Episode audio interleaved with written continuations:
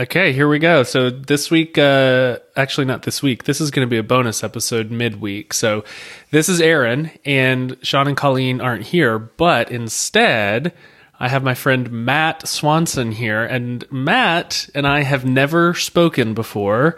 We've been Twitter friends for a long time, maybe a year or so, but this is literally the first time we've ever spoken, and that happened like 30 seconds ago. So, Matt, do you want to introduce yourself? Yeah, um, I'm Matt. I'm a product engineer at Arrows, and yeah, I like Twitter, and yeah, that's how we kind of met. And I thought it was interesting. I know you had a podcast recently where you talked about some Twitter stuff uh, on another podcast, and just wanted to jump in and talk more because I think we could both probably talk about this for like six hours. Yeah, I think we probably could. So on the last one, so I tweeted about that I was going to go on and talk about Twitter on this show, and you were like, "Great, now we don't have to talk." And then after the show, you came back and were like, "Actually, there's still a lot to talk about." So on that podcast, um, which is the Startup to Something show, on that podcast, I talked a lot about like my getting over the fear of being on Twitter. And then I think we have a shared doc here. I think we're going to talk a lot about like more tactical strategic stuff around you know sharing developer content on twitter. Does that seem right? Yeah i think so. I thought that was really interesting talking about some of the like the hurdles of just getting getting started uh, that really resonated with me. Because i had the same kind of um, stance and it, it was like years ago i just realized that it's like networking for developers is not like networking for business people.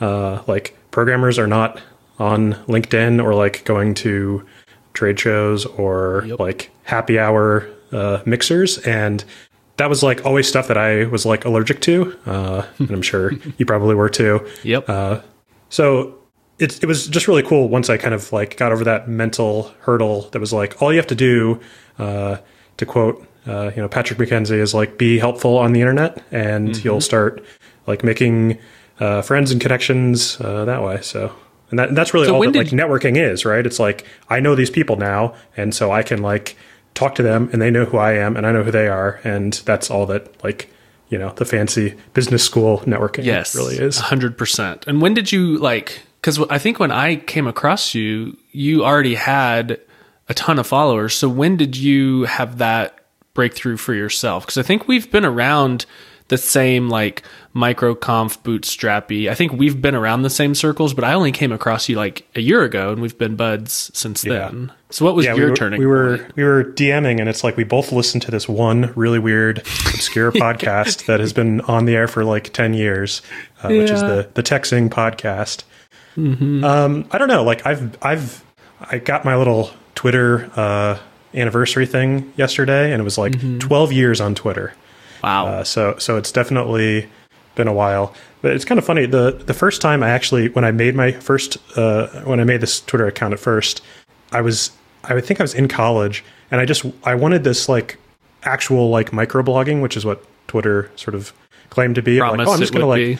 I'm just gonna post these little snippets and and mm. you know, hey, I'm working on this project, or like my code won't compile, or like I just had a burrito, um, and I wanted to put that on my personal website and it was like, oh, well, I can just like post them on Twitter, and then it'll like embed into uh, into my feed.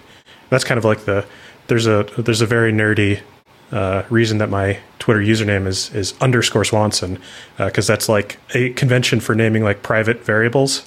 I was like, oh I was like, oh yeah, this is just going to be like my little private account. Like I'm not going to like, actually use the Twitter website. I'm just going to.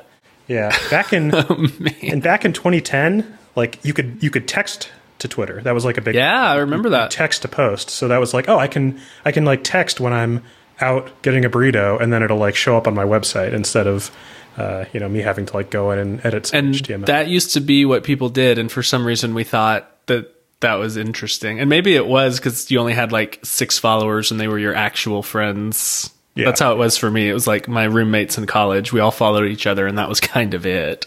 Yeah so yeah, I've I've been around for I don't know, like 12 years is a pretty long time on Twitter. So I've kind of seen like all the different waves of, you know, what is this thing, and then like uh, it's interesting to see like the different like generations of like Twitter celebrity people and and kind of the trends and stuff. So the trend we're in now, uh, if we just want to go ahead and get to it, the trend we're in now is is the grift tr- trend. So it's the it's the chill your course. it's the like post a hot post a hot take that just is engagement bait. It's the threads from Wikipedia. It's so it's a lot of it's a lot of this like growing followers at all costs stuff, Yep. which I am super against. And having followed you, it seems like you are too. So what's your what's your hot take on the current trend on Twitter of growing your followers? Yeah, I mean, I, and I don't think it's ne- necessarily even just on on Twitter. Like I was, I was uh, talking to uh, Sam Selikoff yesterday or the day before, and it's like it, it's the same thing on YouTube. It's like all these very big channels are very like either beginner focused or it's just like extreme clickbait to get you to click, and then when you have these like winner take all dynamics where uh, like popular accounts get more subscribers and then more people watch their videos and then that shows up uh, and same thing on twitter right like a, a viral like the, the 10 best tricks for learning javascript is like going to get Jeez. 5000 retweets and you know all, all this stuff and i don't know like I, I on one hand like i think there's probably not too much harm in that stuff but I agree. it's not like it's not the circles that i follow and i think you and i both kind of realize that like you can just kind of ignore that. It's like there's Yep. not nothing for folks like you and me who are like working programmers who are uh, you know not at the beginning of our career. It's like that's not our space. Like that's a space for other people. And it is it is pretty easily ignored once you mute or unfollow or whatever the you know the main offenders. It's pretty easily ignored. And i will say before we dive in too far to all of our hot, hot takes y'all can do whatever you want. Like that that's one thing that i told these other guys on this other podcast was i'm not trying Yeah. to make everyone else tweet like me. I don't really care. Like i follow people that i find interesting and if i don't if i don't follow um, somebody it's not because i don't like them. It's just because they tweet about things that i don't necessarily want to see and that doesn't make them bad or worse or anything. Yeah. it's just I, I just so it's like- to put that out there do whatever y'all want Yeah, some somewhere along the line, it became like uh, this thing where it's like, oh, Twitter's so bad, or Twitter is terrible, or like all this stuff is garbage, and it's like, uh, it, it reminds me of that. I think I forget it was like Tyler the Creator. That's like, if you're being cyberbullied, it's like just close your eyes, like it's a computer. And, and you know obviously there is there is harassment and there's bad stuff happening on Twitter but for the most part it's like you can block you can mute you can unfollow. You don't have to be on Twitter at all. Um, so that's kind of my attitude. It's like if you're not getting what you want out of it like you can opt out or like you can try to change it but there's I mean the, the worst thing is like the people that just post on Twitter about how terrible uh, their Twitter Yeah. experience is. Yeah like um publicly not publicly complaining is one of my things. So i do come across a lot of stuff that i see that i maybe don't like but i just don't like i don't complain about it publicly because I, don't know, I feel like that nobody wants to follow that. And that's really Yeah. um it's kind of a downer to be the guy that's always complaining about stuff. Um and much like including an external projection internally, I don't want for my own sake to be the guy that always goes straight to complaining, you know? So if I can get in the habit of seeing something I don't like and scrolling by it, like that's better for me. Yeah. Like, that's that's a good mental health practice to just let it go.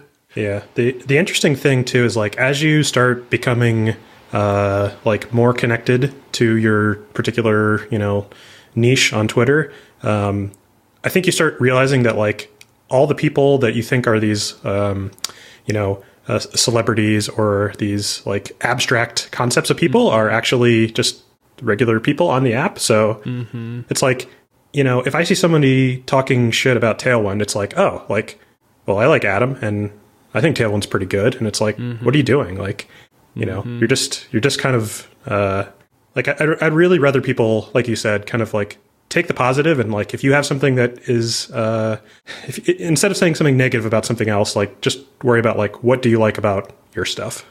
Yeah, totally. Yeah, I, I totally agree. And I've heard Adam on other podcasts talk about what a downer Twitter is for him. And after I tweeted something about how much I loved it, he was like, man, he publicly said, You've got Stockholm syndrome, which is where you fall in love with Yeah, your captor. And I, I, it's different. It's yeah, different. th- He's got a 100,000 followers. Yeah, and for sure. he's the head of the biggest CSS framework that there is. And so it's just, I can't even comprehend. And that's why, you know, a lot of what we're talking about obviously doesn't apply to everyone, much less to Adam Wathan.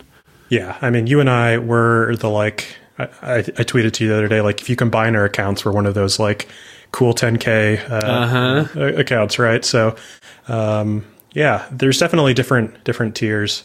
Do you watch uh, Succession? No, I haven't seen any of it. Uh, there's there's a there's a good like throwaway line about uh, like the corporate hierarchy and how you want to be at like the bottom of the top, right? Mm-hmm. like you want to be, That is- you don't want to be the top of the top. Like that's the most stress. That's like everybody's gunning for you. It's like, but you don't want to be at the bottom. Like you want to be at the bottom of the top. And I think that's like the exact sweet spot of Twitter, which is like, you know, the 1K to 10K range Mm-hmm. of followers where it's not crazy, but you're not like posting into the void. Right, and there are um like you have you have friends on there. And so you're talking back and forth with people and people like know that you're a good faith actor and so when you tweet something at someone they respond back with good faith and once you hit like once you hit that range it starts to be a lot of fun because you have some genuine connections there um, and that that has been the best part for me is now people like i can talk to people and they understand who i am and know that i'm like a real person real thoughts to give or like real things to say and it's not just brushed off as you know some anon account who's going to be ignored so Yeah. yeah that's been that's been super fun for me is like the actual personal connections um Yeah. One thing one thing that I think maybe when you first start at Twitter or if you like have never really I'll say taken Twitter seriously is like there's a certain threshold and I'm not exactly sure what the number uh, would be anymore but like at some point basically you'll get like 5 to 10 interactions on anything you post.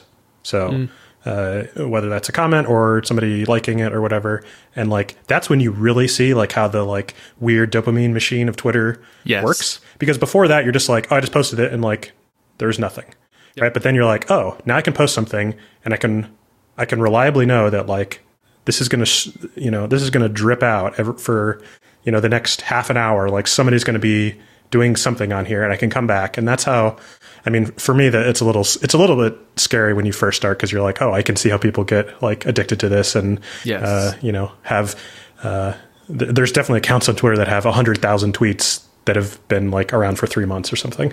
What's your strategy for dealing with that? So how do you not get addicted to the hits? Or do you have a strategy? Uh, no, I mean, I don't think I've really had a problem uh, with it. Like, w- well, one thing that I do is like I have a very small like uh, like follow list. Um, yeah we got to So- talk about that. Yeah, you follow But what that does- people yeah, yeah. I I switch it up sometimes, and um, but what that does is it's like the main feed of Twitter is like uh, very low volume for me, so I can like I can scroll through and like read all the tweets, and then uh, I can come back like an hour later, and there's maybe been like five or ten, you know, posts or whatever. So that I that I think helps with it not being like a fire hose that you have to constantly be be looking at. do you feel like you miss what's going on at all because 30 people is not that many Yeah. So n- the answer is no, and like the reason why is because I use uh, lists for everything else. okay so tell me i don't use lists at all so what's Yes. the story here and why Yeah, so it says it says on this doc why twitter lists are so good and aaron should use them so yeah. give me your Lists best are, shot Like they're so great, right? Um, because like one, the thing about lists, the posts in a list are always chronological. They always have all the posts from all the people, and they don't have any of the suggested, you know, so and so liked this that you follow. No, uh, no sponsored stuff. And the the real killer feature is you can do this thing in Twitter called pinning the list, and uh, it doesn't really seem that important. But if you use the, the official like Twitter mobile app, basically what that does is like you have your feed and then it just makes tabs for each of your lists and you can just swipe. So you can swipe between. Really? So I have So you like, get like basically alternate home feeds. exactly. Huh. And then Okay. you can, so what do you can have group them up. lists? Yeah, so like I have like so the main thing I tweet about on Twitter is like Ruby and Rails stuff in the Mm-hmm. same way that you're you know doing your Laravel and uh, Mm-hmm. PHP stuff, right? So I just like dump all the people from the Rails community. There's like 500 accounts or whatever. Put that in a list.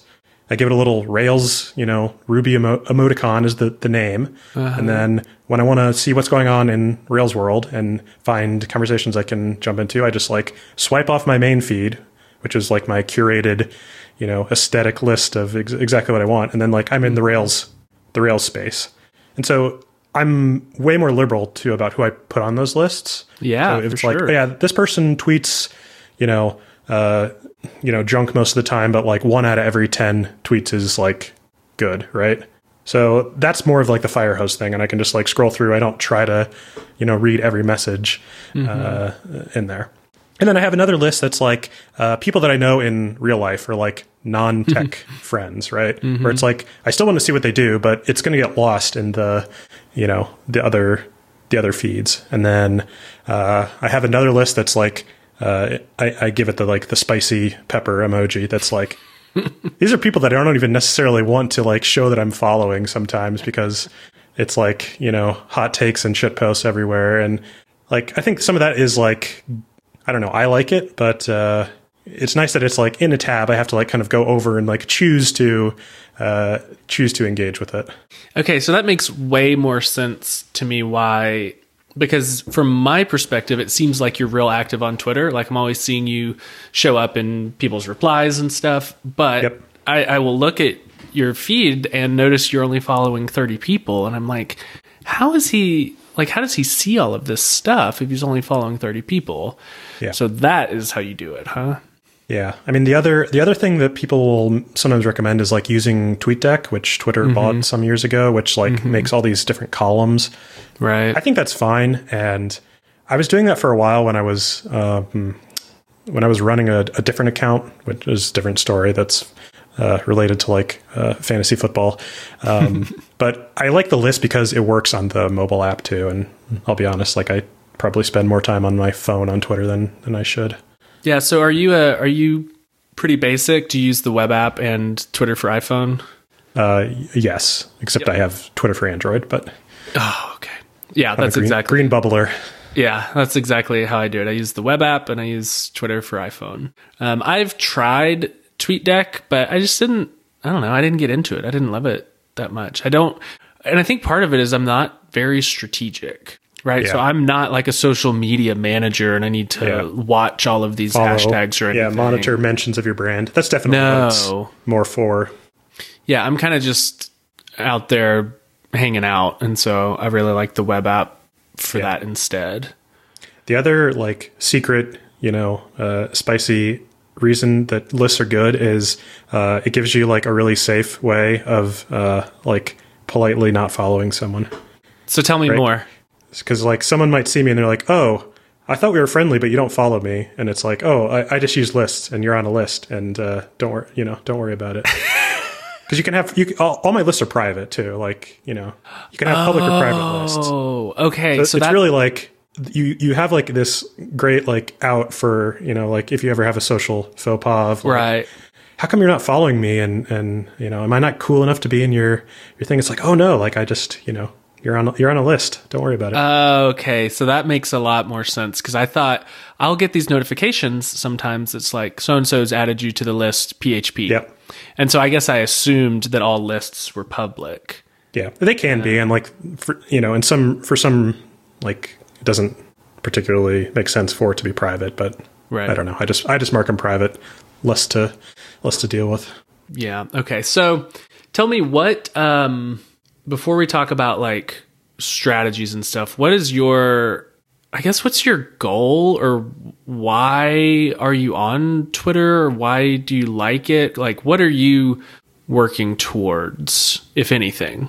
Yeah, and I think it's kind of interesting because I'd say like you and I are very similar, except like there's kind of one uh, thing that I think is sort of a key difference in that like you're kind of building and running your own thing, and uh, I'm not at the moment. Like I'm I'm working uh, at a company and I like working there, but uh, I don't know. Like I think it was our good friend who uh, we've mentioned before here, Adam Wathan. He talked about like how his Twitter account was like a, a spring that he just kept Compressing, pushing and pushing and pushing, Yep. compressing. And I like that. I like thinking about it as like an asset. Like this is an asset that I have is like some kind of distribution thing. And even if I don't have anything in particular, it's like it never hurts to have uh, Right. to have that. So that's like the I don't know, like the more ruthless thing. Uh, the other reason is just like making connections like like this. I mean, one of my one of my best friends in real life, like I met basically doing the same thing on Twitter. Like I tweeted something about like, "Hey, I'm working on this side project," uh, you know, and he was like, "Oh, cool. Like, do you want to like get coffee and talk about that?" And I was like, "Oh, okay." And then we happened to you know live in the same area, and it's like, oh yeah, we've been friends and have worked together at you know different jobs and have game nights and stuff, and it's like, So yeah, cool. like this this just works for me. I love that. I've met up with I've met up with a few um, Twitter friends as they've come through Dallas, and it's always like it's always a blast, and Yeah. Wouldn't have ever happened obviously if I wasn't you know putting myself out there on Twitter. So I fully agree with that. It's cool that you met somebody in your area that you can actually hang out with. So that's Yeah. that's like when I first started, that was actually kind of all I was doing. I was like, I was only following people that were developers sort of like in Indianapolis or, uh, you know, doing it that way. And that was like my first like little, little niche. And then eventually it switched around a little bit more. And especially now that so much stuff is like remote now, like the barrier is way lower. Like, Yeah. if you think about five years ago, like you and I probably, uh, at least me, I would personally like have more hangups about like oh, I'm going to get on of like a video call with someone I've never met before, right? and now it's just Yeah. like, oh yeah, like I do, you know, ten of these a week or whatever. Yeah, big time. Yeah, and I think there's for you were talking about like um kind of the asset side of it. I feel like it's a good um public record, right? It's a good proof of work. It's good um like you said long-term resume kind of thing. So it's it's for me, I found it helpful when I'm talking to other people or like let's say pitching something for Laracon, like to be able to point to stuff that I have done in the past and have it be out there and be public as like a Yeah, a timestamp. You're, you're a known I did this thing. You've been Yeah. risked, right? It's not like you know you're going to get on the screen and and and you know start doing something weird or abnormal for the community. Right. You yeah. kind of know what's happening.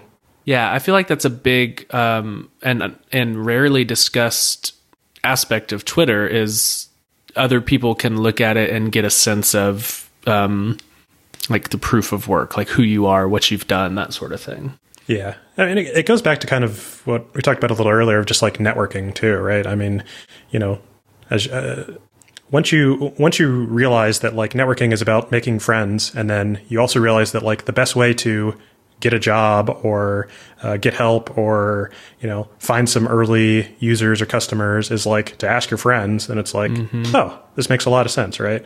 I mean, I can I can tell like the brief story of like how I uh, joined Arrows, which is like uh, you know Daniel and uh, Benedict are the the founders, and they have a podcast, and I listened to their podcast, and I sent them a tweet and was like, "Hey, I like your podcast," and then like they both followed me, and then we started DMing, and they're like, "Oh, we're trying to hire somebody," uh, and the timing was actually not good at the time, uh, so we didn't do anything. But I was like, "Oh, maybe check back in like 90 days," and then they did, and it was like, "Oh." Cool. Well, you guys know me uh, from Twitter, and they're like, "Yeah, we know you from Twitter. We know you from your blog. Like, do you want to come work here?" And I was like, "Okay." sure. Like that's so completely different than some of the experiences you see of, hey, I've got to do these like algorithm quizzes, Yes. or I have so many interviews, or I have to, you know, go through a recruiter, or I submitted to 500 job boards and Yeah. didn't hear back anything. It's like, I, I don't know. Like there's something, there's something that like feels really good about knowing that like I could get, you know, 10 job offers in a week if I wanted to, just because of relationships that I built with, uh, with people. Yeah, that that's a huge thing, and I've heard um, I've heard Ben Orenstein talk about that on the Art of Product, where he has just talked about like now that he's in the role of hiring people, he just kind of you know follows some people on Twitter and DMs them and and just like has all of these connections so that Yeah. when somebody is ready, it's like, oh yeah, I've talked to Ben, I know Ben, I'm gonna go talk to him about a job. Yeah, And that- it was that it was the same way too. Like I my before I worked at Arrows, I worked at a consulting agency, like really similar to Tighten for the the Laravel people. Oh, nice. Um, and it was the same way. It was like if they go to a couple meetups around town, it's like a lot of the developers know me, and so when their company is like, "Oh yeah, we need extra help," it's like, "Oh, well, I know that like Matt works at this place, and Matt is, uh, you know, he gets it." And it's like, oh, okay, like I can make an intro there, and then like, boom, there we go. Like that, that was, that was, uh, you know, like the local version of Twitter, right? Yeah, which has been gone for the past couple of years now. But Yeah. I think you're totally right when you like I haven't ever done any like um, you know, networking events because like you said that's just not really a thing Sounds that terrible. we do and it does sound terrible and it's not in my wheelhouse.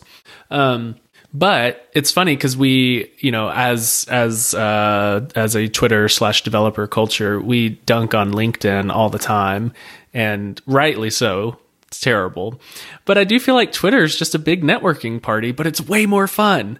And it's Yeah. a networking party where like everybody seems to be doing something cool, and we're all just talking about like, oh hey, that thing you did was cool. Look at this thing, and oh that Yeah. guy's doing something awesome, and Yeah, it's like it's it's because I think it's one level divorced from like your work self, and it's not like hard to see where people work or uh, do that. But like I don't know, LinkedIn always is like very uh, corporate, and Twitter is always like that one level lower. I, I, I feel Yeah. it's like it's like the off-topic Slack channel versus like the all-hands Slack channel.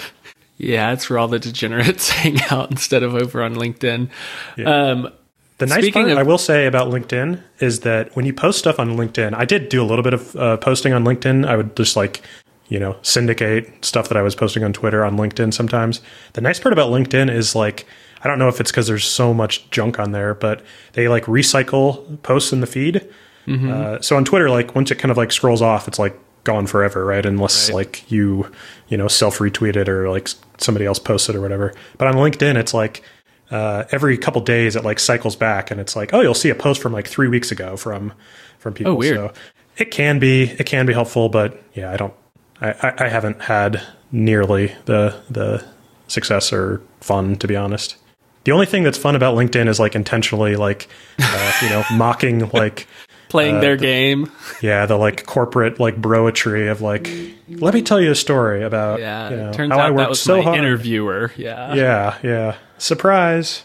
And then everyone clapped. That happened. Yeah, exactly. uh, so speaking of arrows, your your boss Daniel, the green dot on Twitter, recently was tell- telling everyone that Twitter's no fun. He's like, "Twitter's no fun. Where should we go to next? What is going on over there? I don't Are you know. not are you not preaching the Twitter gospel inside the company you work at? He's just he's just mad that I have more followers than him now. that is probably that right. means that you know, bigger number, better person. I get to take That over the company. accurate. And Congratulations on your new role as CEO. Yes. By by the way, that's amazing for you. yeah, it was it was really it was really triumphant. I tweeted, you know, a screenshot of my follower count and said thank you. Something that I know you love. If you, if you have any questions, direct them to my assistant, Daniel. Yep. okay, let's talk. Uh, let's talk like stuff we actually tweet about. So I think one thing that you wanted to talk about that I, we didn't cover on that other show was the code screenshots, which I love, and it sounds like you have thoughts on. So tell me your capital T thoughts on code screenshots. I think they're I think they're really useful, and even though they're kind of like uh, you know flavor of the month a little bit, and who knows uh, how long you're going to stick around. But the the really nice part I think is that compared to like a blog post, like you really have to drill down into like the meat of what you're trying to say, and you have to demonstrate it in code, and that always has like resonated with me as like the best way of like having an argument or like showing a technique anyways instead of writing paragraphs about this design architecture or whatever. It's like show me the code, and like then you can sort of see how it works and and see what you like about it. Um, so yeah, I think it's it's a really interesting. Uh, I don't I don't even know like where it came from. I mean, I, I think don't either. I, I, I first saw it, uh, you know, like on the the refactoring UI. Adam Yeah. and Steve come up with with you know with Steve going from like zero to like 100k, A million. his, his doing his hot tips. Yeah. hot tip stuff. Um, so really, I'm just like drafting. Uh, Oh, we all are. there. Yeah. Every, everybody is drafting off of Adam and Steve. Um, okay, so I like that. It's it's a it uh, it's a forcing function, right? It makes it forces you to be succinct and valuable. Whereas a blog post you can ramble, and I do ramble in blog posts. Um, what about um, like training? Because you have to ha- it has to come from somewhere right and that's the other good part i think is it's a lot of what i see in code tips on twitter clearly comes from somebody working in some app encountering some problem and tweeting like the solution and so how do you like where do yours come from? How do you think about them? And do you take any steps along the way to like evaluate is this is this good? Or do you just say like oh it's cool i'm gonna tweet it. So kind of what's your process from beginning to end there? Yeah, I, I kind of like to think about this as like you have to develop uh, like content brain, which means like you understand what makes uh, good content, and then like you start seeing it all the time. Um, and at least that's how it works for me. It's like I don't, I don't think that uh, even if you, uh, well, I'll say I know that even if you said, hey, like don't actually be a working engineer anymore, just like uh, make educational content, that like I wouldn't sort of be able to do it. Like I don't like uh, that style, um, and I know because whenever I try to like stick to some kind of schedule, uh, Yeah. it doesn't it doesn't go well. Like I'm just like this is a chore. I don't want to do this. Um, yeah, but so all my stuff is like uh, I'm working on some actual problem at work, and it's I don't know. Like eventually, you just sort of develop an intuition of like every time I look up something in the docs or like use an option for a method that is not like the absolute bog standard. It's like this is probably something that I could share and that somebody won't know. I mean, like I just had one today. I was like writing a migration, and in Rails, when you write a migration, um, you can set a foreign key, and sometimes you want to set a foreign key to a table where the name of the table doesn't match the name of the model. Mm-hmm. Right. So, like, you have a submission, and you want to have a like submitted by ID, but that needs to like get foreign key to your user table. Right. It's like, oh, well, how do you do that? Um, well, you there's this option that's kind of like hidden three levels deep, where you say like foreign key, like two table users. It's like, oh, okay, like that's a tip right there. Uh, you know, that'll do that'll do numbers on Twitter.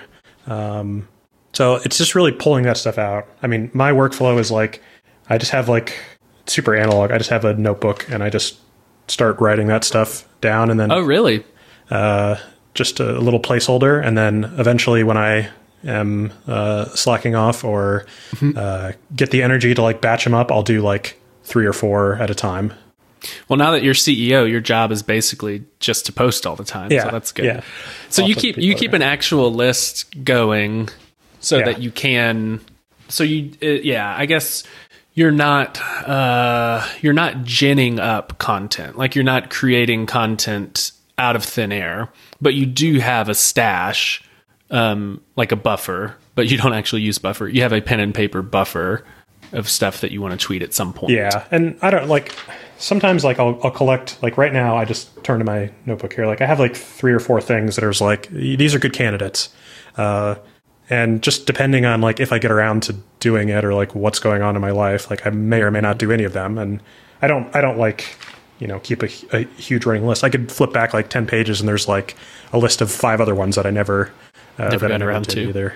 But there is a little bit of um, like creating from nothing where and this is just from my background both as like you know working at a company and before that like working at an agency where it's like all client stuff. It's like you can't just post your client's code correct. uh, sometimes. So uh, sometimes it's like okay like that example i just gave with the migration it's like that's one where you probably can just like literally copy paste what you wrote Right. but you probably will simplify it. But there is sometimes a little bit of like you need to create a minimal reproducible sample that really highlights like the core of what you what you would want to do. Yeah, so there is kind of an art to it. I mean, you if you have seen the content with your content brain, what's the next step? Because you have to you do have to translate a little bit between like um the the thing that you found in the code that you were working on and then the nugget that is useful, helpful, and could help other people without the context of um, your entire application. Because you do want to help other people with this thing that you just discovered. So, what's the step from there? One thing that I like to do is sort of uh, show the contrast. So, show like to show why something is useful. You kind of have to know like what was what's the alternative. Mm-hmm. And that's where it gets a little bit tricky, and you have to have some like intuition of like, oh, most people or a new person might solve it in this way, but like you should really do it this way, right? So with our, if, if we just point back to our like foreign key example, it's like, well, somebody might just say, oh, well, this is just going to be called the user ID column, and then like maybe I'll like add an alias that says that you know submitted by you know calls user under the hood, right? Mm-hmm. It's like, oh, well, you know that that will work, and that's kind of a uh, like a naive way of doing it. It's like, well, if you do it like this, like what's the benefit? Like you can look at them side by side and be like, oh yeah, it is cleaner that you can call them like the submitter. That's a better, like more descriptive name. And so now that like kind of helps me um, hone in on like what it is, like why someone would take this tip and be like, oh my gosh, this is great. I'm going to like go use that today in my app. So it's uh, almost like uh, putting yourself in the shoes of the other person, being empathetic and seeing like why would anyone else find this useful? And you have to. I mean, that's yeah. what Steve did with the refactoring UI tips. Is he would do the before and after, and the before was always like what you and I would have designed, right? As yeah. as non-talented developers, we would have said, you know, label value, label value. And Steve's like, well, you could do it this way, and that really took us from our way to to Steve's way. Yeah, uh, you have to know with, with all these things. Like you know, I think it's you have to have some foundational like understanding of like what you're trying to show, and then also like what the what the community or like what the what the sort of audience like where they're at too. Because like obviously if you do a tweet that's like, "Hey, did you know that if you're printing out five variables, you can like use a for loop instead?" Like, look, it's so much better. It's like that's not that's not quite it. But I don't know. And if you struggle with that, like sometimes you can even just use yourself as a uh, like past reference, like yourself from not even you know yourself from six months ago or whatever you know cliche thing people always say about you should always be disappointed in the code you yeah. wrote a year. It's like whatever. Um, Seems harsh. just just like think about like oh yeah like I made this change five minutes ago and like I like this better. It's like oh okay well oh yeah that's a good one. As you're as you're refactoring you can right. see the thing that you refactored from and the the thing that and you if you're, if you're to. new to. it like you won't notice these but once you start looking for it i think most you know intermediate to senior developers like are subconsciously doing this all the time. And yeah. uh, so you'll start like building the muscle and then you'll just see it everywhere and you'll be like oh yeah like i don't have to worry about like coming up with blog post ideas because it's like i can literally just write about the interesting parts of what i did you know this week, and there's more ideas than I'll actually have time to even uh, you know create. Yeah, and then you put them into. I think I saw you used to use Carbon, but you use Show Code now, and you drop them in there and format them all yeah. up. Yep.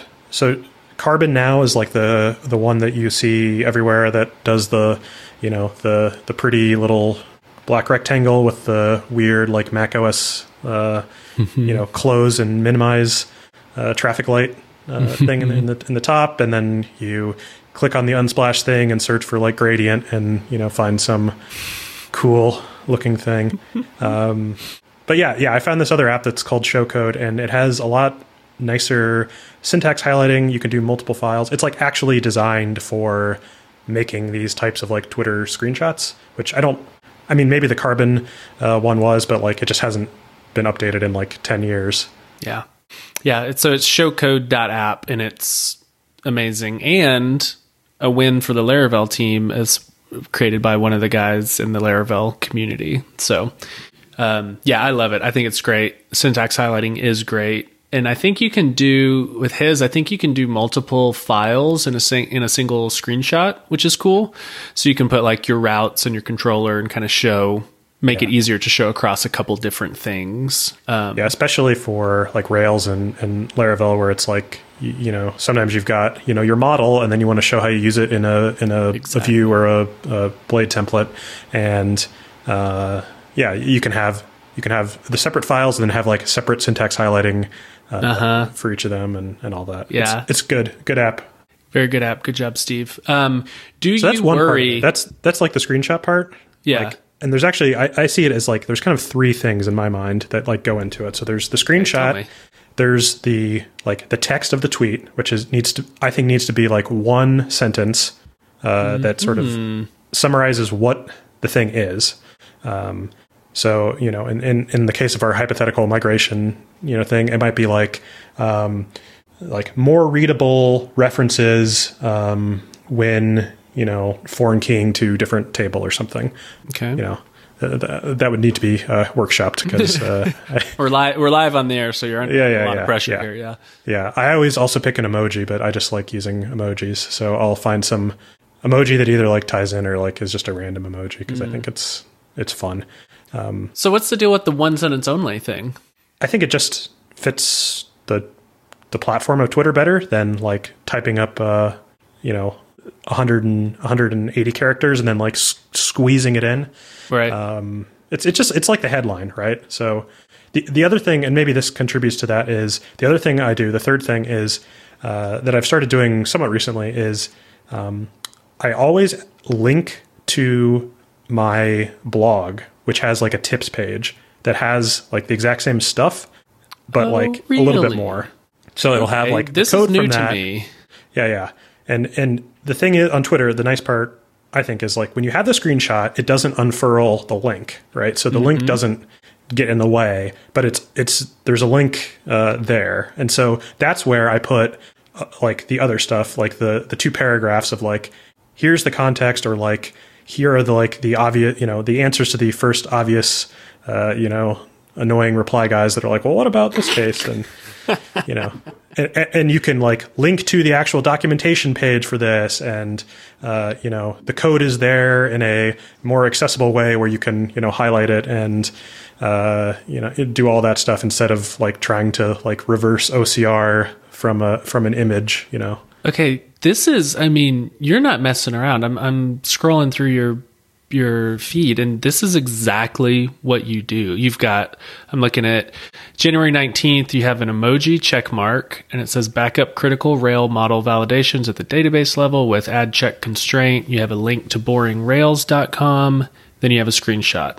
Uh, 20 retweets, 130 likes. Goodness. And then uh, the next day, you've got a blue box emoji that says need a value from your Rails app and your stimulus controller, but don't want to pass it. Try using a meta tag. Boring Rails screenshot. 10 retweets, 100 likes. I mean, this is like, you're for real. This is a, Yeah, this is a formula. There's a formula, and the the reason I started doing the um, like the articles to Mm-hmm. to link to is like they're way more durable. So Yes. uh, the tweet kind of like goes away, and Time. like so. Let, let's say I spend like thirty to forty five minutes like thinking of and like crafting an example, like. Mm-hmm. I want to get it out on Twitter, and that's where it's going to like you know get the like spike. But I don't want to just throw that away, and like nobody's going through Twitter tips from three years ago. So I just like expand on it a little bit, turn it into like a mini article. And these are not these are not like you know the things you write. Like I write some of those too, like five thousand like word epic, everything you need to know about uh, you know background jobs in Rails or whatever. Right. Uh, This is more like like a dev.to post or I mean, it's not nothing. We're talking maybe 10 paragraphs here with Yeah. five, five code even then, samples like in it's here. all it, it's it, like once you get into a rhythm too, it's like okay, like hey, I'm going to write like two paragraphs about like what what's the context, like how do you use this? I could probably write another paragraph about like what are the options, and then like here's like references and like prior art to you know to this stuff. So you've already done so much of the. I like this. I like this because you've already done so much of the mental work, right? You've already done the um, like the hard part of thinking about how do I frame this? How can I fit this into a tweet with my code sample? That it's like, I don't know, What's half a step more. Yeah, it's half a step more to just flesh it out a little bit. All the stuff that you purposefully removed for the tweet, you just put back in, and now Right. you've got yourself you got yourself an article. The other nice thing that I really like about that, and was one of the items you had on there, like I think you said, like you proofread your code bits like a, a, a ton because you want A ton. to make sure that it works. Like I'm like the opposite. Like I don't really do that hardly at all. Like I just Mm-hmm. don't worry about it. And some of the reason is because like I can edit the blog post if I like screw something up too bad. Oh yeah. It's like Yeah. I can't edit. I mean, you, you could just you know delete the the tweet or whatever uh, Yeah. and and repost, but it's like no one is like actually copy pasting from your Twitter screenshot anyways. So Mm-hmm. uh, if you have the blog post that has the code on it, like you can always uh, you know issue a correction uh, later and and do it that way. Yeah. Do you ever worry? Um, I don't know much about the algorithm. I've heard people say if you link out, Twitter will not surface your tweet as much or give it as much juice. That's not something that I worry about. Is that something you think about? No, not really. I, I think Okay. that even if it did, like the benefits are uh, th- there's like outside benefits from having that content, right? So I can tell you about like the entire like boring Rails, you know, content machine. It, it's just me, but uh, you know, so so tell I do I do the way, those I do those Rails, tips, right? It's a great name. I love the Oh, thank name. you. Um, so I do that tip, right? Okay, so now that's a post. It's like a small blog post on Boring Rails, right? Mm-hmm. But like now I can submit that to the Ruby and the Rails Reddits, right? Because those places don't they don't like Twitter links. Nobody Mm-hmm. Right. nobody likes Smart. sharing Twitter links because that's like mo- the most blatant self promotion of like, look at this thing I tweeted, like. Come look at it. Everyone loved me. And it's the same thing. Like I, I'm just so lazy. It's like I've already got. I already know what the title on the Reddit's going to be because it's the same as the title on the tweet, and it's the same as the blog post title. It takes literally five minutes uh, to go do that. Um, post it to there, right? Okay. So what happens in and maybe it's similar in Laravel, but what happens in the Rails world, in the Ruby world, is um, there's like one big newsletter, and that's Ruby Weekly. And that is like the winner take all that has been around for 12 years or whatever, has 50,000 people. And it's like, well, where does Ruby Weekly get all of its content? It's like, well, they just go to the Reddits and they like sort by, you know, this week, top voted. Uh, and then there's there's another. This is like a Ruby specific one. There's like another uh, offshoot of that where you can like submit links. So basically, you you get then you get your your what was a ephemeral tweet turns into like a small blog post that then has like three or four posts to the various Reddits, and then that gets into the submission queue for this newsletter. And uh, maybe it's different in Laravel, but for a while it was No. there was like a drought of content in Ruby, uh, right? So it's like it's like basically like everything I post like gets put into this newsletter. I don't have to do anything. Like that goes out to another uh, fifty thousand people. Then then you hit the long tail of like Google search stuff. right? Yeah. So then Google starts picking up, uh, you know, your, your blogs. Like, like, so I don't care too much about the uh, numbers, but I think it's somewhat illustrative that, uh, like, I look at the Google Search Console and I get like a hundred thousand search impressions on my tips on Google a month. Seriously. It's like I'm the like the number two rank for like all these obscure Rails queries, right? It's like active record left outer join. It's like oh, I have like the number two spot on on Google, right? It's like from a Huh. from an article like that, like feature flagging Rails. It's like I have like the number one spot for that. And are both of those tiny tips? Did both of those originate from? Yeah, See, this is great. Okay, this is uh, this this is GigaBrain right here because I don't like I'll tweet something and that's it.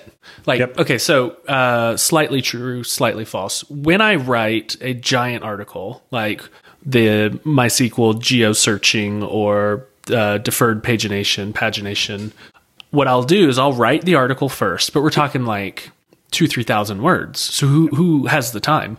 So I'll write the article first, and then I'll come to Twitter and um, in the first tweet, I'll put like the headline and a link to it so that, that the thread haters can just go straight to the article because that's great. I, I also don't love threads. And so I give them the link, they go to the article. Then below it, I'll put all of the following, like, I'll kind of spin out the article um, as a, a thread, right? But for the uh, for the little throwaway tips, like the hey, this is super cool, I just discovered it. There's nothing. I don't have anything. I don't link back to anything, and it and I don't know what your tech setup is, but if it's anything like mine, I can write a markdown post and push it to GitHub, and it's live in like five minutes. So I don't know why I'm not doing this because Yeah, you're throwing away all of I'm your throwing away the, all the ideas. brain work. Yeah. I've already done the brain work, which is the hard part. I guess I guess it's it's helpful.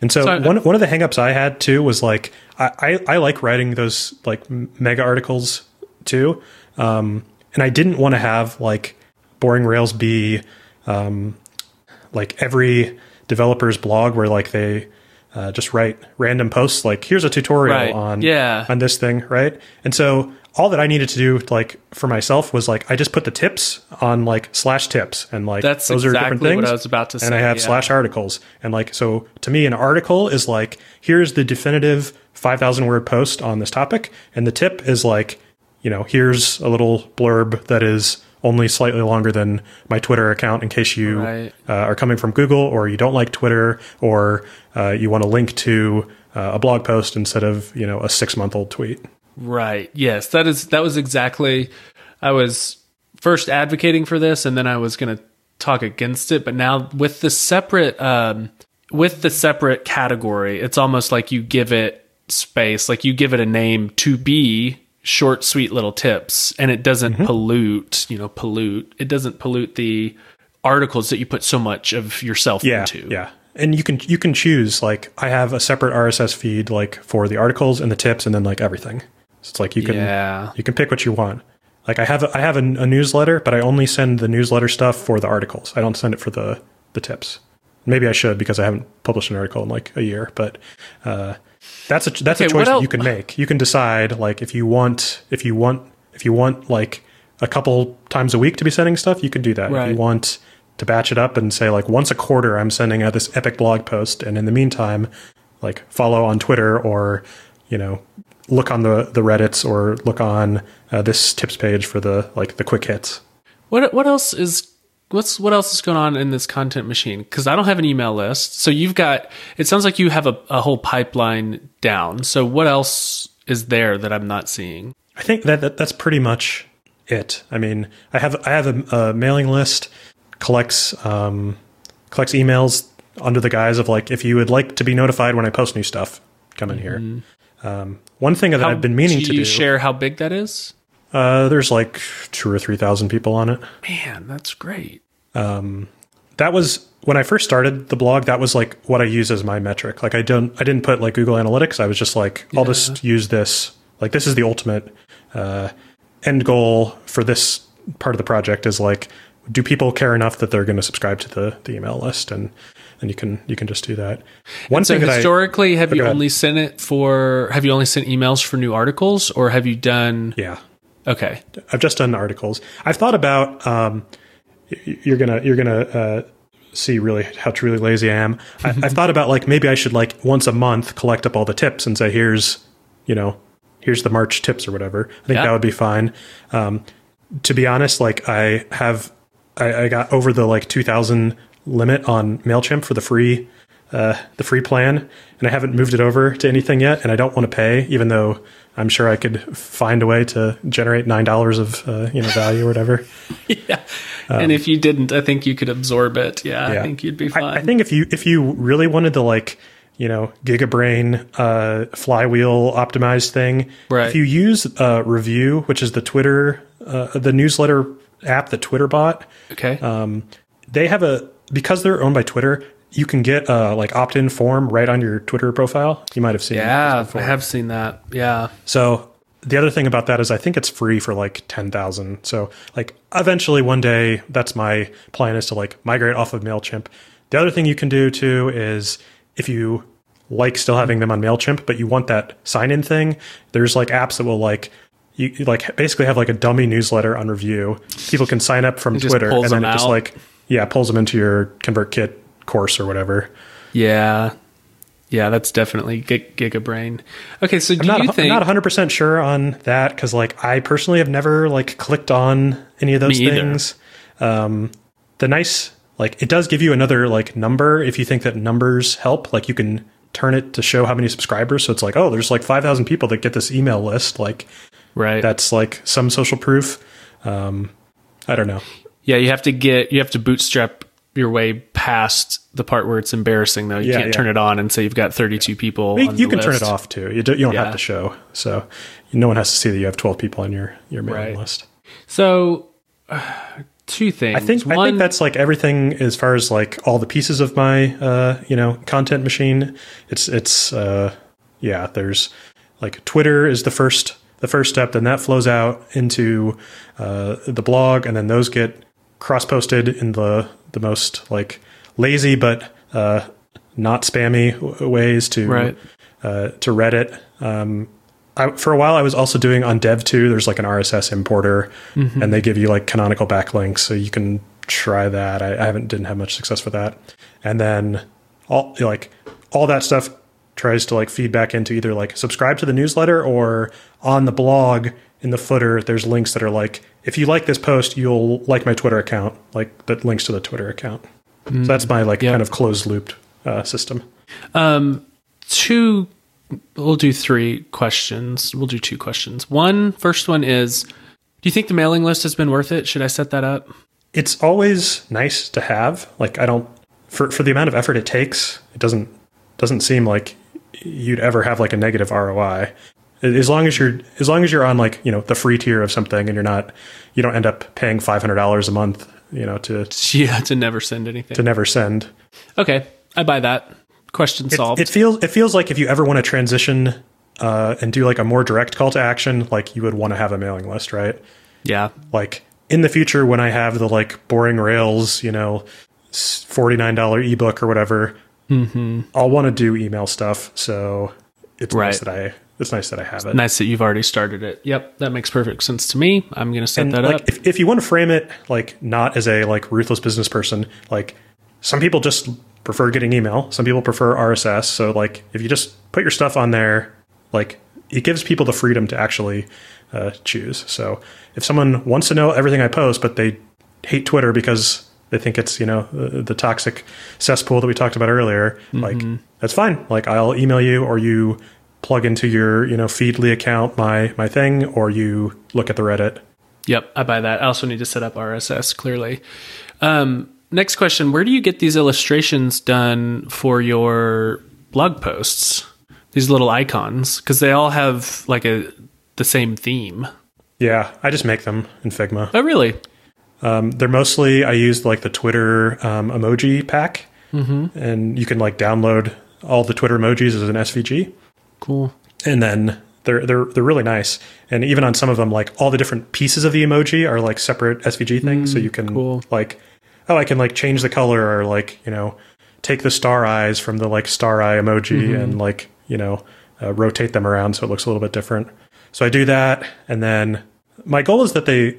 This is probably terrible podcast content because no one can see them, but I, I wanted them to kind of look like uh, like stickers, like They uh, look like exactly laptop, like stickers. laptop stickers. So Yep. I just like pick the emoji that I want to use, and then like group everything, and then do like an outer uh, outer border or whatever Right. that's like black and one that's white, and then it you know looks close enough to a uh, laptop sticker. Okay. Yep. This looks super cool.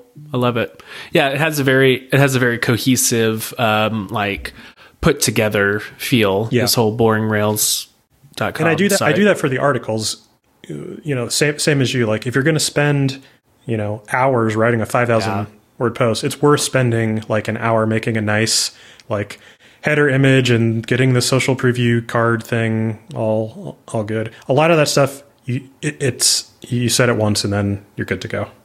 Yeah, I have um, recently been hand making the preview cards for my my massive blog posts. I've been hand doing them in uh, Photoshop, and I find I find that they're a lot catchier specifically for Twitter.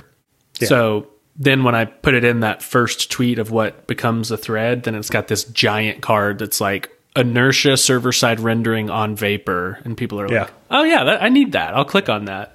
Yeah. So I find- maybe I find weird, that to like, be a lot I, I like the smaller ones better actually. I like the one where it's like left hand side is the picture and then there's like just the little card. It's like the compact.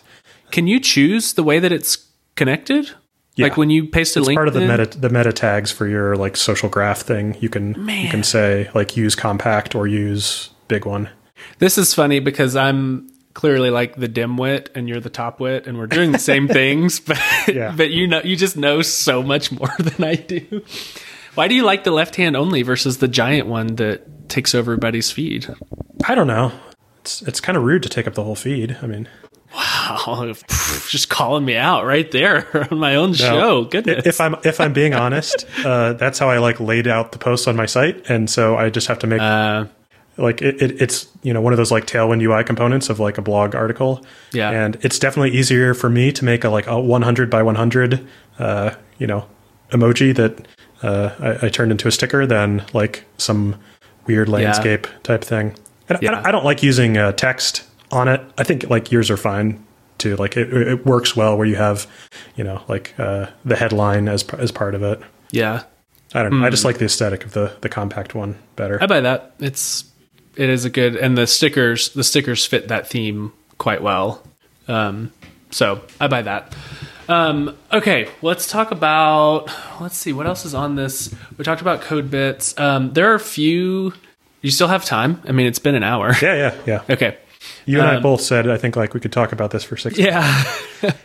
so New World uh, Record podcast. seriously let's there are some things like we've already talked about everybody can do whatever they want right and none of this is prescriptive this is just us talking about what we do um, so with that with that in mind there are a couple other things i think we can talk about i think you've got on here deleting tweets so do you do you tweet stuff and then sometimes pull it back or is that if you make a Yes. typo or okay tell me Yes, about that Both. Tell tell me more. if I make a typo and I ca- like, uh, I, I make tons of typos actually. Um, I'm like a, a fast typer, but not like an accurate uh, Mm-hmm. typer. Or I don't know. It's like I'm one of those people that like uh, reads the word in my head as I'm like you know typing, and so I I, I mix up words, uh, you know, like where and when and stuff like that. uh, if it's too egregious, like I, I usually like immediately see it, I'm like, damn it, and I delete it. And it's sometimes actually uh, annoying because if you've if you've made one of these like formula code screenshot tweets that we talked about, it's like, oh, it, you can't exactly just like uh, select all and copy and paste because it's like, oh, I had an image that I pasted in and I edited the alt text to like have all the code in it, and uh, I have an emoji and that doesn't paste correctly, and this link got shortened, so it's actually quite annoying. So typos make sense to me. Ta- we, we can go on a tangent on on that briefly. One thing that is very cool that maybe not everybody knows is on Twitter you can uh, just in the, the basic Twitter web app you can schedule your tweets, and that's a good way of doing it. And you can even schedule it for like ten minutes from now if you don't actually want to schedule it. But you can see it. Uh, and like you've clicked the tweet button, but it's like it says schedule instead of tweet, and then like you'll immediately see your uh, your mistake. That's funny. So it gives you the the fear of having published without you can still actually go back and edit it. Yeah, yeah, and then like you'll see it, you'll see it in the interface as like this is scheduled to post, and then it'll look more like a tweet instead of like the yeah. the form or whatever. Um, so, so that's for like obvious mistakes. The other like deleting thing I do is um, because like we talked about earlier, like once the tweets like get off of the feed, they're kind of dead. Um, like I don't feel too bad about deleting them, or if uh, like some not everything I tweet too is this like uh, exact formula code thing. Like sometimes I'll just like actually want to have yeah. a discussion or ask a question or something, uh, and sometimes like it doesn't go anywhere, and I'll just like delete it and get rid of it. But the goal is like if someone comes to my profile and looks at my most recent tweets, like it's good stuff. And so if there's bad stuff, like just get rid of it. If it didn't, if it didn't, like, Interesting. if it didn't live up to your standards, or you're like, eh, I, you know, uh, I, I wanted to just rant about something, you know, like I had a tweet the other day that actually did really well and got tons of uh, uh, people also commenting. It was about like how this one screen is going to ruin uh, Heroku because Heroku got acquired by Salesforce and they like Mm-hmm. forced that everyone had to have two factor authentication, which is fine. Like you should do that. It expires after like eight hours. So you have Yikes. to always, like every day, I saw I that tweet open actually. my app. Yeah, I want to open it and I have to, and I like have to pull out my phone and like open my like Google Authenticator app and type this in, and it's so damn annoying. That's just like irrational, but like that's going to be a reason why people are like, I don't want to use this. I'm going to go to like Render or like Fly.io or something. Right. It's like, is that the is that living up to my like ideal values of like tweeting good stuff and uh, Mm-hmm. you know is that a Rails uh, stimulus hotwire specific? No, it's not. But so it's like okay, like I, I got the point across. Like I could delete that and I'd be fine. And you know, God, is would so someone would, interesting to me. someone would come to my like co- someone that comes to my account next week and like clicks on my my thing uh, clicks on my picture or whatever and scrolls down and is like oh like this is like the real stuff that i am expecting and know and i like like that's good i will follow Okay, I'm gonna I'm gonna I'm gonna play devil's advocate here.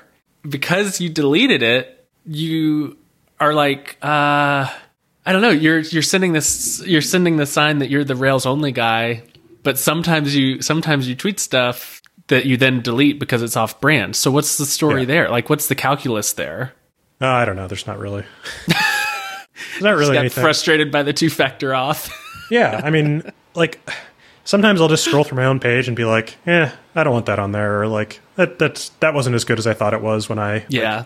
made it and just you know clean it up Yeah, I buy that. That's I mean, you could you could delete everything you posted that's more than like two months old, and like no one's even gonna no one would ever care or notice. Yeah. And maybe the obsessives would be like, "Wow, this account has a lot of followers, and they only have 500 tweets. Like they must be really tweeting some good must stuff." be a bot or something.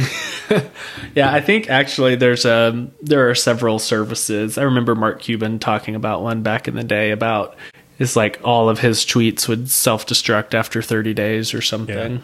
Who he made a knows whole why? app for that. He I did. Cyberdust, Yeah. and it sucked. it was terrible. I tried it. It was awful.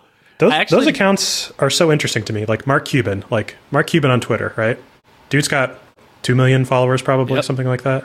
It's like I don't know if you ever if you ever want to like feel good about your own like small Twitter. It's like just go look at his account and then like look at your account and it's like this guy tweets absolute garbage. It's just like ads for Shark Tank, which is a good show, but Great show. who who needs to see that in their feed like it gets they they don't get uh nobody's commenting nobody's like and that's fine like for them like twitter has not is not a networking It's PR making cool space yeah. it's just a you know one one of the seven social networks that all their posts get get syndicated to Yeah. but it's just like it's so interesting the dynamics of that of like yeah my twitter account uh, probably gets like uh, an outsized amount of like traffic and uh, people engaging with it and like is is arguably more valuable than like the last generation of like rails people that might have 20,000 followers but like now all they do is post about their you know breakfast burrito and uh, you know link out to their automated RSS thing it's like yep. they're they, they have all these uh, like followers that followed them 10 years ago that may or may not even be on the app anymore they're certainly not the people like you and i that are like uh, joking around and uh, you know sort of engaging like they're, they're dead basically like the account is dead Yes. like we have the like live accounts and though even though we are smaller there's like there's more energy there's more excitement there's more like value in like uh, being that size than having the largest uh, audience. It, it does feel like there's a um like a generation or like a you know a class year like they're the upperclassmen that have moved on and where the you know the undergrads that are up and coming and it does feel 100% feels that way even in the Laravel community you can see some of that like the 2012 to 2016 class has kind of moved on Yep. um it's the same. yeah. It's the same in Rails, and like a lot of those people uh, are great, and like I loved their stuff when I was like on the come up, but uh, they're either not doing it. They've moved into engineering management. They work in Rust now. They like uh, became extremely uh, political, or Mm-hmm. uh, you know, did that stuff. It's like yeah, like I think. Uh, you know, not to blow smoke up my ass, but like I think I have like one of the more valuable like Rails Twitter accounts, and Sure, I yeah. have five thousand followers. I don't have uh, the size of following as these people, but uh, you can you can do more with less.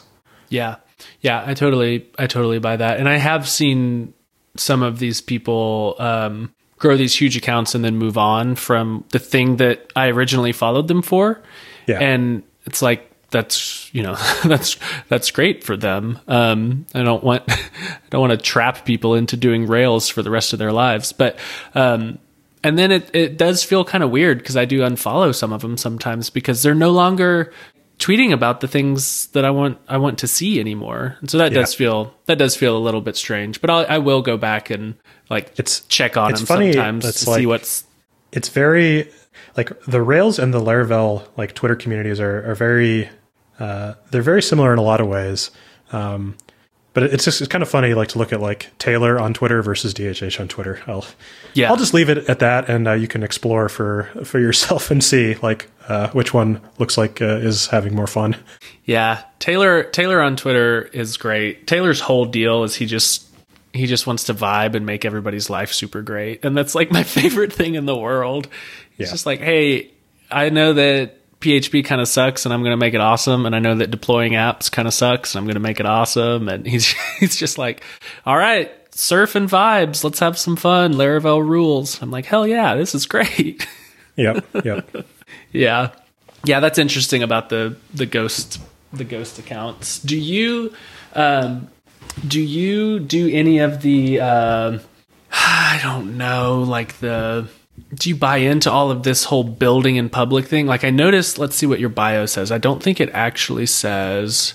Um, so your bio says Ruby on Rails, Stimulus, Tailwind, Hotwire, building arrows.to, all killer, no filler. Carl Pilkington, never heard of that person, is my spirit animal. So Oh, you know, yeah, well, I'll have to look that one up later. Um, so you don't have any like you don't have the ring around your emoji that says or around your profile picture that says like thirty seven percent. You don't have like hashtag indie hacker, hashtag my building in my public. MRR as uh, Right, you don't have the my uh, location. uh, yeah a chart up to you know five k MRR or whatever. So yeah. tell me some of that like just kind of like doesn't apply i mean like i don't have my own you know app that i'm building in public that i'm trying to grow that i you know i think that could be uh useful. I mean i tweeted to uh to colleen the other the other day. I said like the easiest way to get 10k mrr is to like take one of these uh like comfy like 120k remote jobs. Yeah, right? seriously. like uh so like that's where i'm at at the moment. So yeah like i don't have like mrr things to share. Um I, I do like sharing like stuff I'm working on. Uh, there was a little bit of time at Arrows where uh, I was working on a big feature that I kind of wanted to share a lot of, and it was just like uh, not not prudent to, um, just because like we were doing this big thing, and uh, you know there's uh, there's competitors, and there's uh, like if customers are seeing stuff that doesn't end up getting you know Right, released or whatever. yeah. There's some of that, but f- for the most part. Um, like I can, you know, share what I'm and all that. I, I think some of that's cool. I think like actually generalizing it is probably more useful. What do you generalizing generalizing like something that I built right into a, a, a tip or an article or than, Gotcha. Yeah. Then like strictly showing screenshots of my uh, my app. I, Yeah, try, I try to think about it as like, um, are you uh, are you actually uh, giving away like some knowledge? Are you like secretly like asking for something? And so some of the like build in public stuff is like it's framed as like I'm giving you things, but like really you're you're just like stealthily asking people to like buy your product or like join your wait list or whatever. Um, so it, it's like a really hard line to balance, I think. And uh, like, hey, here's this cool feature that I'm building. Like, is that like, are you giving like, uh, you know, giving someone the idea of how to do it or like showing you how to do it? Or are you really just like advertising? And at the end of the day, it's the same thing with like the code tips, right? Like at the end of the day, I want you to like follow me so that I have more social influence and uh, can eventually like uh, do my own grift and uh, you know, sell you a course or something. But I don't know. Some of you know the most the most clearly that I've ever seen this uh, was I think it was the in Daniel uh, Vassallo's Twitter course. It was like Yep. if you post a link to like your blog, like you're not giving, you're asking people to like retweet it or like go read your blog. Like that's an ask. That's not a give. Okay. So but if you if you pull out like here's the highlight, here's like the core piece of information, like that's closer to giving, right? And, and you post it on Twitter. You're not saying like, hey, I'm asking you to go off of Twitter to go to my blog to read it. Uh, and that's that's why I think like some of the code screenshot stuff like works so well because it's closer to to that of like here is the, value tip. is here is right like there. it's right here. Here's the before and after. Like you don't like I'm not trying to take you out of what you were doing to like go to my site or upvote me on Product Hunt or you know do any of that stuff. Did you find that course helpful? Uh, yeah, I think it's good. I think like if you listen to this podcast and like any other podcast about like content creation, um, I think you could probably get get similar ideas. Like I got it when it was like on sale for five dollars or something. I think it's like a hundred dollars. It's probably worth a hundred dollars to me, but I'm not particularly price sensitive about that kind of stuff. Yeah. But you won't pay for the $9 MailChimp. So Exactly. email email lists, you're very price it's, it's, sensitive. it's the re- it's the recurring stuff. Yeah, that's how they true. So, what about? Um, so, I'll, I'll do this thing sometimes where instead of um, like creating a new tweet, I'll go back to one that I tweeted earlier that mm-hmm. this thing relates to. So it's like a follow up, basically. And I'll do it from a few days ago and reply to my my own tweet, but a few days later. Yeah, seems good. Because then they get connected, and then people can like follow the chain up. Something that you do or no? If I have like multiple things, I mean, I tweeted last week. I was like, "Here's an app idea I have. Like, I really wish that you could actually search through your Chrome history, right? Oh yeah, I saw that. Like, you can't. You you can go to your Chrome history, and it's like here's all the sites, and there's a search bar, but it like searches the title of the page, and it's like, Right. and it also only lasts for 45 days or something, and it, it's terrible. And I was like, oh, like here's. I wish someone would make this thing. And then like a couple days later, I was still thinking like I wish someone would make this. So I replied to that and I was like, oh, I guess I'm going to have to make this. And then a couple days later, I was like, oh, hey, I found out that uh, It's a SQLite Chrome database. stores your history, yeah, in a SQLite database. And like, here's a screenshot of the schema, and you can like, you know, see the stuff. And it's like, oh. And then a couple days later, you know, it was like a Sunday, and I decided to spend two hours like making a prototype of like, can I read from this database and get the URL, and then like pull down the URL and grab the text content, and then shove it into like a Postgres full text search, and then like, oh, I can actually search this, and then you know, you can uh, you can see the steps to go from that like uh, proof of concept to actually you know making an app. And, And I haven't, that- I haven't done I- that part, but I- like I followed so, yeah, that I just whole keep thing. chaining that stuff. Yeah, I followed that whole thing, and it's funny because I know exactly what you're talking about. I knew you were going to say SQLite because I was following it on Twitter, and that is like that's what I'm on Twitter for.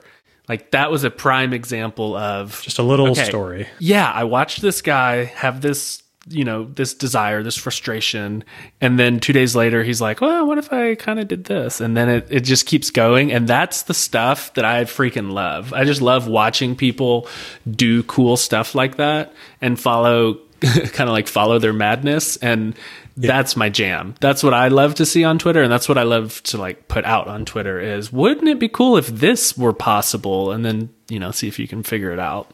Yeah, and like that stuff doesn't do as well if you like look at the numbers. Um, Mm-hmm. But I think it's fine. It's like that's like more personal stuff. That's more like you're getting to know me and like Big stuff time. that I think is cool and like how I approach stuff. And it's less of the like because I think if you if you only publish the most polished, you know, formula code snippet tweets, like it starts to become like this is like a publishing brand account or whatever. Exactly. This isn't a person anymore. Yes. One of the highest compliments that somebody paid me the other day was they said, I like following you on Twitter because you're a real person. I was like, Yeah. oh, thanks. Like that legitimately means a lot to me because I like my, I, I want to focus on, um, Laravel and things that Laravel and Laravel adjacent developers would find interesting, right? That's kind of that's kind of my shtick. Um, but within the things Laravel developers would find interesting, interesting, there's a lot of non-code tips, right?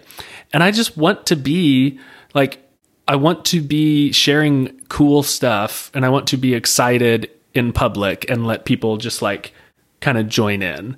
And to mm-hmm. have this person say like, "Oh, I love following you on Twitter because everyone else is a robot and you're like an actual human." It's like, "Yes, that's exactly Yeah. what I'm going mean, for." It's like if you had like a group chat or like uh like you know the off topic channel in Slack or whatever. It's like oh people are always posting like cool stuff in here that is like related to what I want or like tangentially related. Uh, except it's like anyone can kind of follow along. Yep. Okay, what else? Um, there was one thing I heard the other day when um, I don't know if you listened to um, Adam Wathan and Ben Orenstein's Twitter space the other day. Did you hear that one? I heard some of it. There was one thing uh, Adam said in there when he was talking about, I think, how he doesn't like Twitter anymore. And he said that whenever he posts something, he gets the same freaking reply like Yeah. 30, 40, 50 times. And he said it Yeah. it's the same joke. Like everyone comes up with the same joke and replies at the exact same time and it just is so freaking annoying. And I thought, Yeah. oh man, that is not like that's Not not, something I I, no, not a problem I have and not something I would have thought to be on guard for. Like Mm-hmm. if you're replying to somebody who you are friendly with and they're a much bigger account, like oh, they probably all of the first 10 replies that you could think of, somebody has probably already replied to them and they're annoyed Yeah. by it at that Yeah. point. Yeah. That was kind of eye opening to me. it gets probably further exacerbated by like the kind of strategy for Twitter of like being a reply guy and just like latching on to these people, right? And yeah, tell me more about that. well, I mean, th- that's a way to do it, and like that's certainly a way to like get into a community. Is like, and I don't know. Do you follow uh, Nassim Taleb on Twitter? Uh, I think I actually do. Yeah. Yeah. So like, there's an entire like sub niche of Twitter that is just like Nassim Taleb like reply guys that are like Oh, E- always Elon in- Musk has them. I mean, Yeah, yeah, yeah. They're always in every thread, and you know, they're not like spamming or like doing low quality stuff, but like Yeah. that's a legitimate thing. Is like, uh, you know, uh, find a larger person and then like be the like community around them. Right. If, if- like if you think about back in the day, it was probably like you had like the Daring Fireball blog, and there's probably like commenters on that blog that were like regular commenters. And like, if you I listen to this this week in startups, they have they Jason Calacanis' show. They have people like that currently. Like they'll hear you'll hear them say like so and so in the chat who's like a number one fan. So that Yeah. that still is very much a thing for them as well. It's like it's very legitimate, but like you can also do it very poorly, right? So like, you know, it, it almost has the opposite effect of like instead of becoming friendly with the person that you're like uh, trying to have like a symbiotic like you know whale and uh, you know uh, what's the little thing that like, that latches onto a whale like the barnacles or whatever. It's like instead of that you're like a parasite or something, and you're just like dragging you're dragging the whole the whole thing down. Yeah. I don't Yeah, know. I- Like my my like unsolicited advice to Adam is like he's probably big enough that he should just turn the settings on so that like only people he follows or whatever can reply, um, Yeah. and then like do his do his like businessy stuff from the Tailwind account and like turn off notifications, and then uh, I don't know. I would like aggressively uh, block people, but maybe Yeah. maybe he feels like uh, he sort of can't do that because uh, he's like the public face of a company Right. that wants to provide uh, you know support or whatever. But it's something that like anything other than like mega Twitter uh, personality size, you can definitely uh, get away with. Yeah, you can definitely control. But what was informative for me was don't like even if you're friendly with the person and they've got, you know, 50,000 followers or whatever and they say something, don't make the same joke that 40 other people are going to make cuz that's really Yeah, annoying. Like I could do that to you and nobody else would make the joke and you would think I'm hysterical. But to Adam Wathan, I make the joke and he's like, "God dang it, this freaking guy." I mean, some of it too is just like reading sort of social cues on the internet, right? Like, Yeah. uh, if you if you if you reply to Adam a couple times and like he never answers you, it's like maybe like stop and realize like, oh, maybe like it could just be that he you know didn't see it or whatever, or yeah. is getting flooded. But it's like like you and I didn't just start like posting you know little jokes to each other, but like eventually we did, and like you would reply or you would like like the tweet. It's like oh okay like We're buds. this is like yeah. a sign to proceed. Like keep keep doing what you're doing. yeah. So, so I don't know. I think people are just like, oh yeah, like I'll just post on this, and eventually, like, uh, you know, we'll be we'll be friendly or whatever. Eventually he'll notice me. Yeah. Yeah, Yeah, So I don't know. I, it's- I I try to be like fairly careful about that too. Just I don't know. It's like irrational too, but it's like oh, like it was. It meant a lot to me, like that Adam followed me because I really uh, sort of respect what he does. So it's Mm-hmm. like oh, I don't want to. I don't want to like uh, blow it, so I want to make sure that I'm like if I'm going to contribute to a thread that he's on, it's like I want to make sure it's actually a contribution and not just like a you know a little uh, like a me too of like hey like look at me too I'm in the group. Yeah, yeah. You do have to be uh, and you have to be socially aware and that it can be more difficult online, right? Because it's all sure. it's all threads are all over the place and it's all text and everything. Yeah, it, it, that does make it a lot harder. So you do kind of have to be And careful with The that. weird part is like this whole kind of like newish phenomenon of like parasocial relationships. Uh, are you familiar with this? No, tell me. just like it's a lot bigger i think in like the youtube and like the live streaming side of thing but it's like Okay. it, it applies to twitter but like imagine that you are just a random developer right and you you really like um you know uh let's not use adam because he'll get annoyed uh, that we're using him for every example. Like you know uh you really like you really like ben orenstein right? You're Okay. like you listen to his podcast. You listen to like every podcast that he's a guest on because like you want to know more. And uh, there's like this weird imbalance where you know so much about them and like what they're doing and they have no idea who you are. But you s- like so you start to like build this thing of like oh yeah like this is a this is like a really good uh, friend of mine and the, you know like they it, it can't work the other way like you know you can't be friends with all 10,000 of your your followers and Right. that, that's where it like gets to be uh that's where i think some of this behavior comes from of like people are like oh yeah like ben and i are, are friends it's like, Interesting. you're not actually you know you're not actually uh friends and there's like a switch when someone becomes like a fan versus a, a friend or like Uh-huh. these are these are friends or like this is my audience and it definitely happens a lot more in like the uh youtube and, and like twitch side of things just because of the duration it's like people are like you were seeing me live for like eight hours a day every day Right. to 100,000 people, but I don't I don't know I don't if you're the you. broadcaster like you don't know any of them. right. What does that So that's mean? like that's that's parasocial. what is uh I don't know. I'm not sure what like what the etymology of the term is, but that's? Yeah, I've never heard that. But that's it's not a social relationship, it's like parasocial, maybe like a like a para, parasitic like one one way a one way relationship. I don't know if you made that up, but that was great. That makes perfect sense to me. Yeah, that that explains a lot of um I guess perceived or observed behavior because it's never usually um usually not like malicious or anything. It's just kind of Yeah. like oh, you think y'all are super close buds, but you have been following that person. They haven't been following you. Right. Yeah. Yeah, that's super interesting. And uh It just gets exasper it gets exacer exasperated exacerbated there you go. uh, when the like there's a big difference if it's like oh yeah you're like a new account and this person has a hundred thousand like right. it- it's easier for that to happen versus like if you have like two people that have a hundred followers each like uh it's just not They're just going to be friends. the dynamics are different right like Yeah. if you reply they're going to be like oh i see your reply it's not lost in the sea of 5000 uh you know replies Yeah. So, what do you think about? Um, well, what do you think about? I changed my mind. What do you think about profile pictures? Do you have Um, strong opinions on those? not really like pick probably like pick one and just keep it i think for, Okay, for a that's my time. only strong opinion. Yeah, but you just changed yours because you got I know. fancy Lar- laracon ones. I know that was that was um.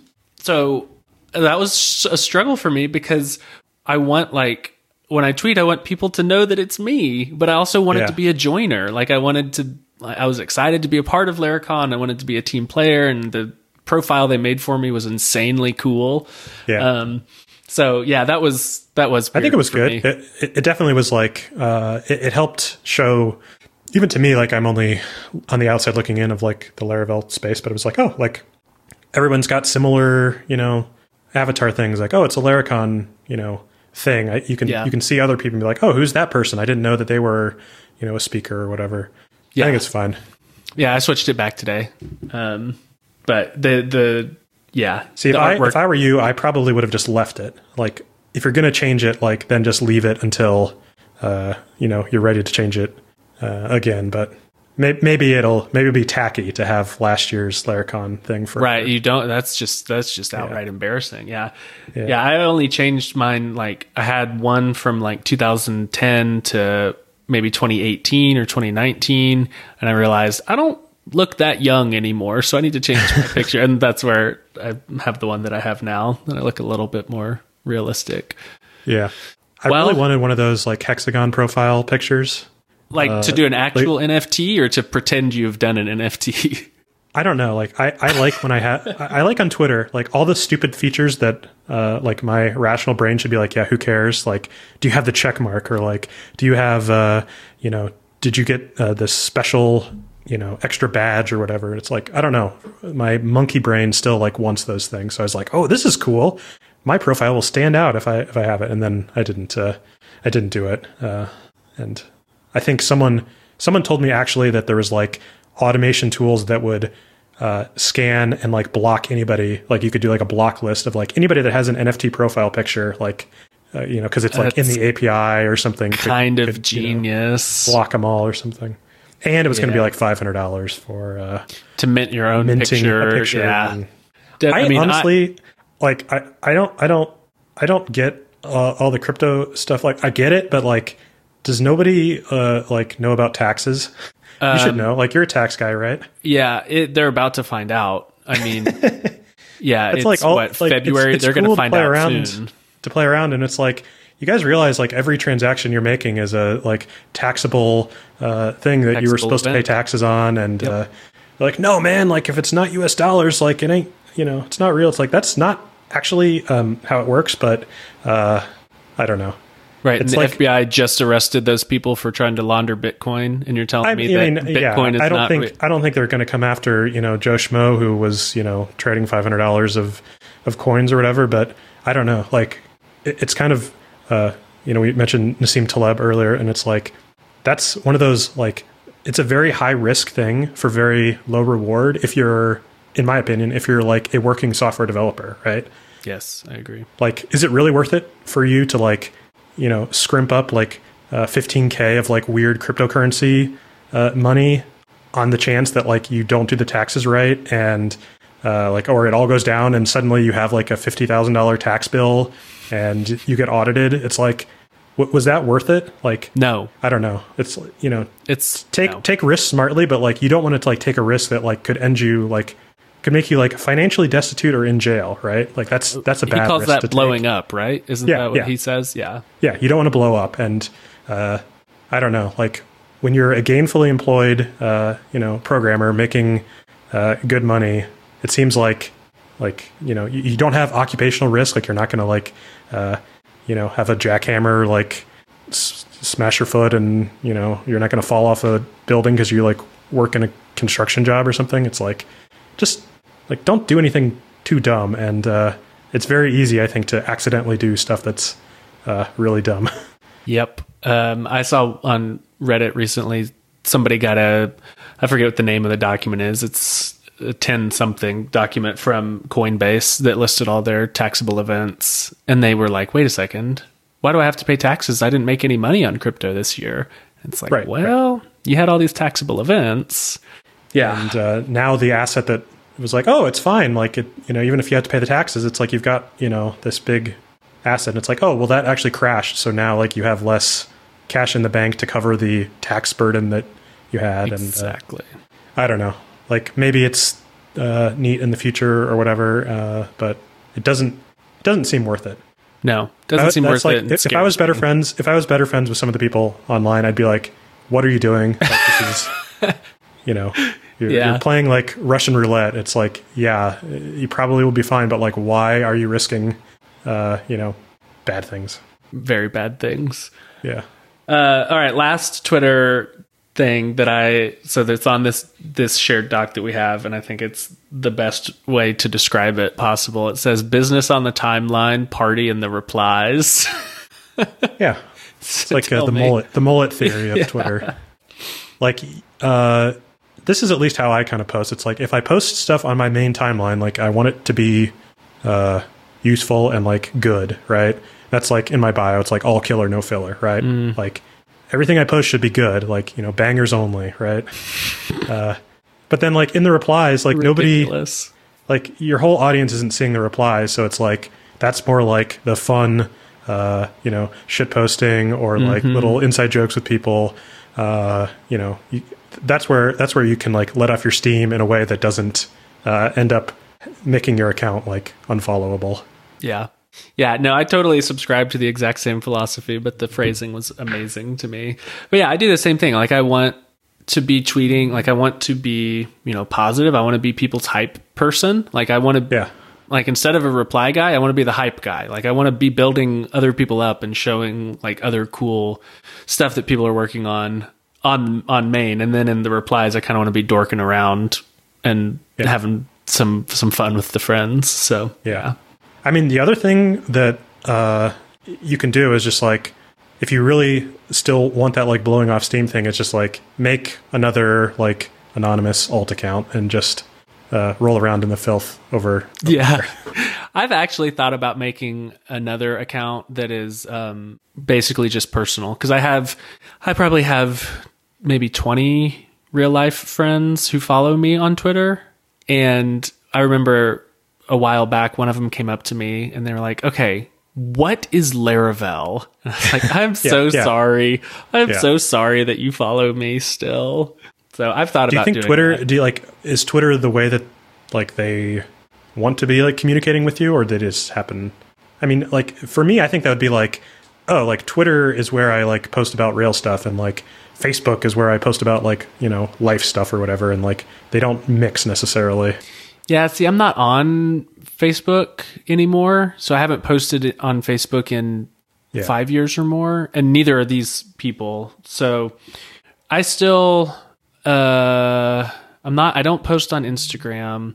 I do still um, Snapchat with these people. So there's like ten people that I'll Snapchat with, um, and it's like friends who have moved away and some that are still local. But yeah, I think there are a few people on like IRL friends of mine who are just on Twitter all the time, like I am, but they're not Laravel people, and so Yeah. they suffer through my content. Like a list, a list for that is really good for you seeing their stuff, but it doesn't kind of work the other way. yeah, for sure. Or you could tell them to mute Laravel. Yeah, yeah, that would probably eliminate most of the problem for them. Yeah. Okay, well, anything else? No, I think that's it. Um, if this was at all interesting to you, it means you're probably very like Aaron and I, so you should come follow us on Twitter and uh, join the party. And again, you are underscore Swanson Yes. on Twitter and boringrails.com. Yeah. I have a sad story about I I tried to get the actual Swanson Twitter handle and some random guy had it and uh, I sort of was like, "Oh, hey, like I really wanted this name and uh, like I kind of have you sort of have to like cheekily kind of say like, "Hey, like maybe uh, if you would give if you're not using it and want to give me that account, then maybe I would be happy to uh, send you s- some money for your troubles." Uh, and like I actually, you know, talked to this guy and he was like, "Oh yeah, like I don't use this anymore. Like you can have it." And like set this whole thing up and then I don't know what happened, but I th- my only hypothesis is that there was like some bot that was like watching for like account changes because literally I you know, we were like in DMs like, "All right, like switch your account name and I'm going to switch my account name." And then like the millisecond that it happened, like some like zero follower account with, you know, an egg profile like Snatched got it? the name yeah and then eventually eventually now there's someone that has it and i was and i like messaged them like hey like uh how did you how did you get this account and they're like oh i was on some like discord and someone had this account available and so I, i'm guessing there's just like bots that sit on all like the you know six letter uh you know usernames or something and uh do it like that but Yeah, that was a sad like- a sad sad day Looks like Evan Swanson owns it now, and he's Yep. streaming live on YouTube right now. What a pity. Yeah. So I, I missed my chance to unify my uh, my GitHub and my Twitter, uh, you know, account handles. Yeah, bummer. All right. Well, for having never uh, talked in person and then just dorking around for an hour and 45 minutes about Twitter, I would say this went pretty well and was a blast. So thanks for coming on. Yeah, no problem. All right. Talk to you later. All right, bye.